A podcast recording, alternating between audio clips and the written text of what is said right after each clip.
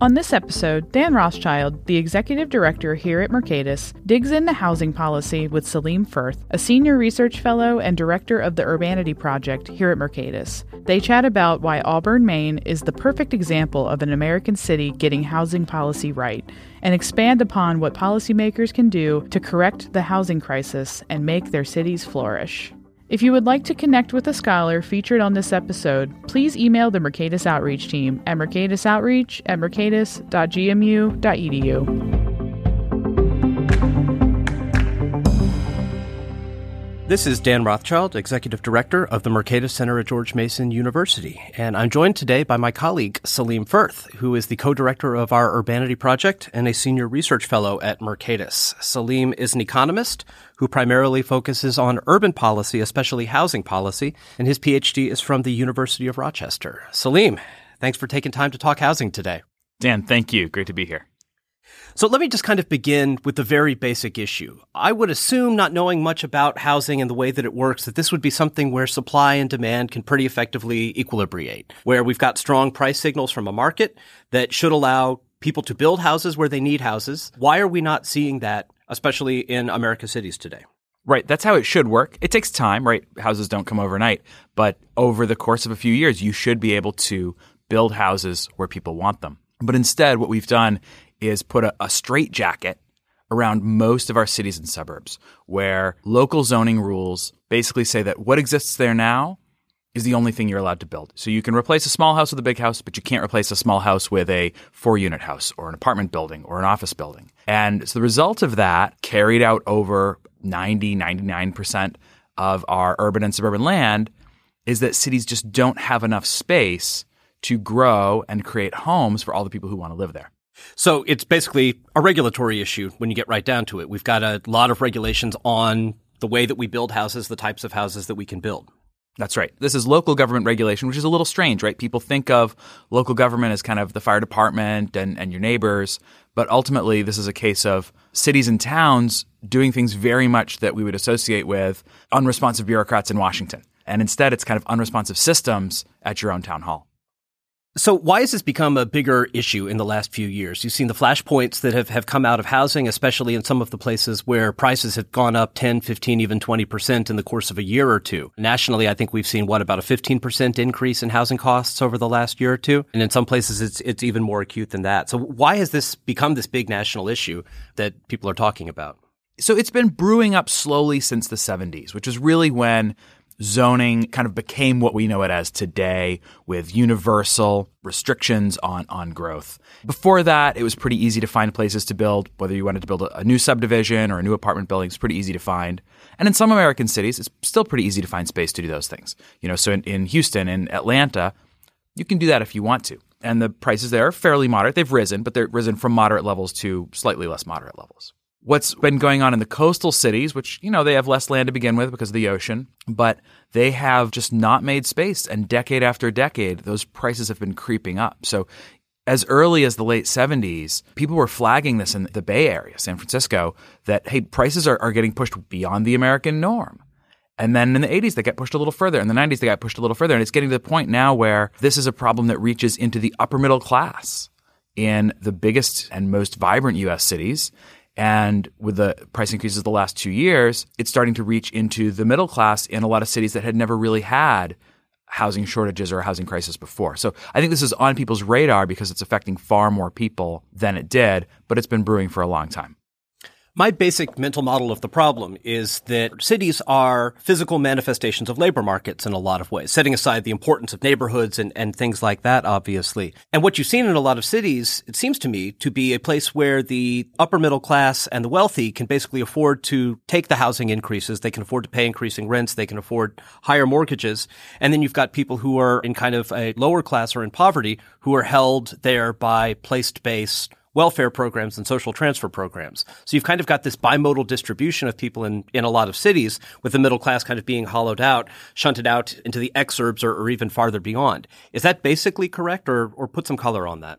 I think there's another bifurcation. You're not wrong, but there's another bifurcation that sort of cuts through all of that, which is who has owned a house for a long time and who's just coming in and trying to buy one, right? So even if you're working class, if you were you know, a unionized garbage collector in New York and you bought your house in 1980, you might still be working class today, but you've built a tremendous amount of equity as those prices have risen. And so there's this divide. It's often more generational where you'll get people who are, say, above 60 They've largely owned their homes for a long time. They have a lot of equity. They really would not like to see housing prices fall. And then people who are 25, unless they have generational wealth, they're looking at this housing market and saying this is crazy, even if they are fairly upper class. So I think it's a it's kind of a, an odd cross-cutting bifurcation, which also is part of why the politics of this don't line up with either political party well. So you find pro housing, pro reform people in both parties, and then you've got people who are pretty resistant to change in both parties.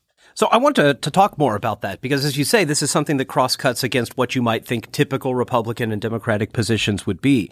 How are the political coalitions aligning around the housing issue? I know in California, you've seen kind of a split within the Democratic coalition between people who kind of don't want to build anything, which are, are buffered by the environmentalists who never want to see a single tree cut down.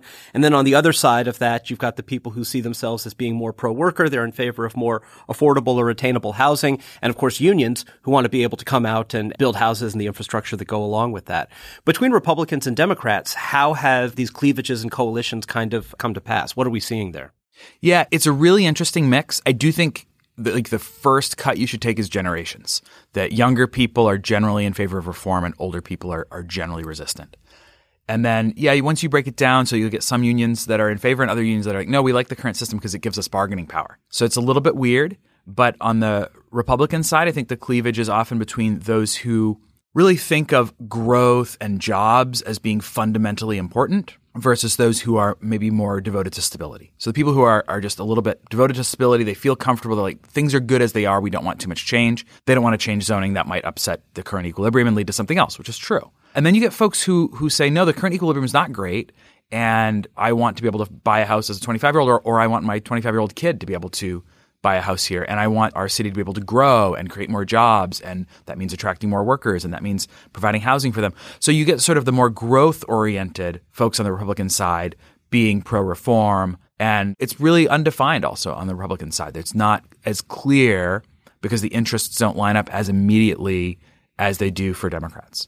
So I want to talk about Maine because this was a story that you turned me on to. You spent several years now advising the government in Auburn, Maine, which I'll be honest is a city I had never heard of until recently, and my family went on vacation 45 minutes away from Auburn last year. But it's the fifth largest city in Maine, and it's possibly the yimbiest city in America. And what we see both in Auburn and then more broadly in Maine is a real push to build more housing that completely scrambles the traditional housing coalitions. So how has that kind of played out in Auburn, and how are we seeing it play out more broadly across Maine? Yeah, I think Auburn is a leader here. So I think what we saw there, and, and we got to have a front row seat to it at Mercatus, which was fantastic. But I think we're already starting to see those kind of green shoots, new leaders popping up in both parties across the country.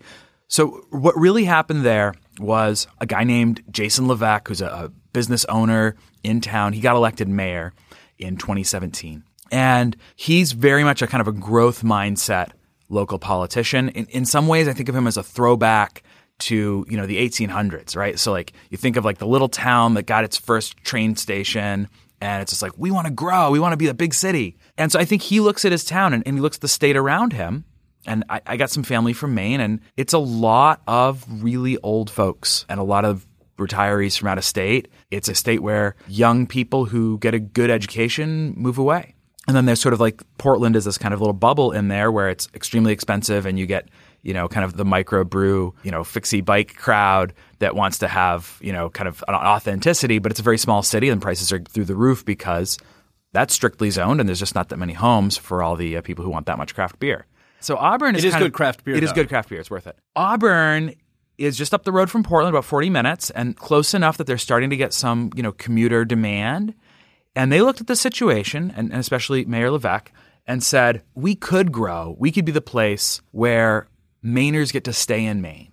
Where instead of saying, well, either you're going to live in kind of this rundown rural house that your grandfather built, or you're going to move to Boston, if we build new housing, people will want to stay here. People actually want to live in this state, but they need some of the amenities that normal American cities have. And I think Auburn offers that just kind of it's an American every town. And with a leader who said, our population's been stagnant. Our school age population's been shrinking. We have capacity in our schools. We have capacity in our infrastructure. Let's build a couple thousand more housing units, which is a lot for a town that size, and actually grow and see what happens and, and reinvest as opposed to trying to capture something from the past, which is, I think, maybe the direction that a lot of other Maine towns are going, where they, they look back at their glory days and they don't see that what made it great was that it was full of people and energy and youth. They think that it's something about the physical structure and they want to keep that old physical structure and hope the magic happens again.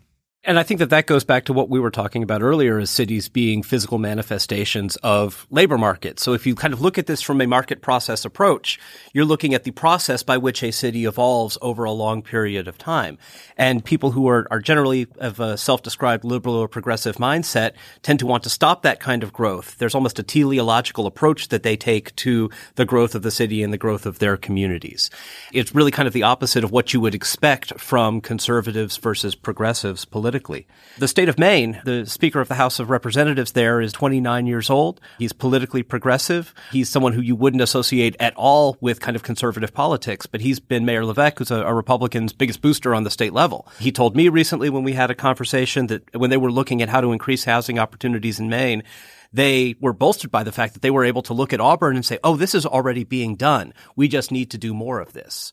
Yeah, that's right. And even within Auburn, Mayor Levesque had progressive allies.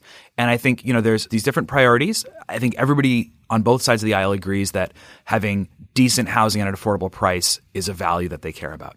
On the left side, there's there's some concerns about climate and environment in that sense. So if we build more housing in existing cities, then we'll sprawl less, cut down less forest. And there's an equity concerns, which actually Mayor Levesque, who's the you know descendant of you know poor French Canadian immigrants, which is you know Maine's biggest immigrant group, he really sort of takes this kind of equity approach to heart and says like, hey, they created this strict zoning to keep people like me from moving out into the kind of nicer countryside. And I want to get rid of it. I want people who are new to Maine, like now it's the Somali immigrants in that area. I want them to have the chance to build a homestead and, and create wealth for their families the same way that the Anglos did 100 years ago. And so he's sort of embracing some of those progressive values and showing that they play in a conservative space.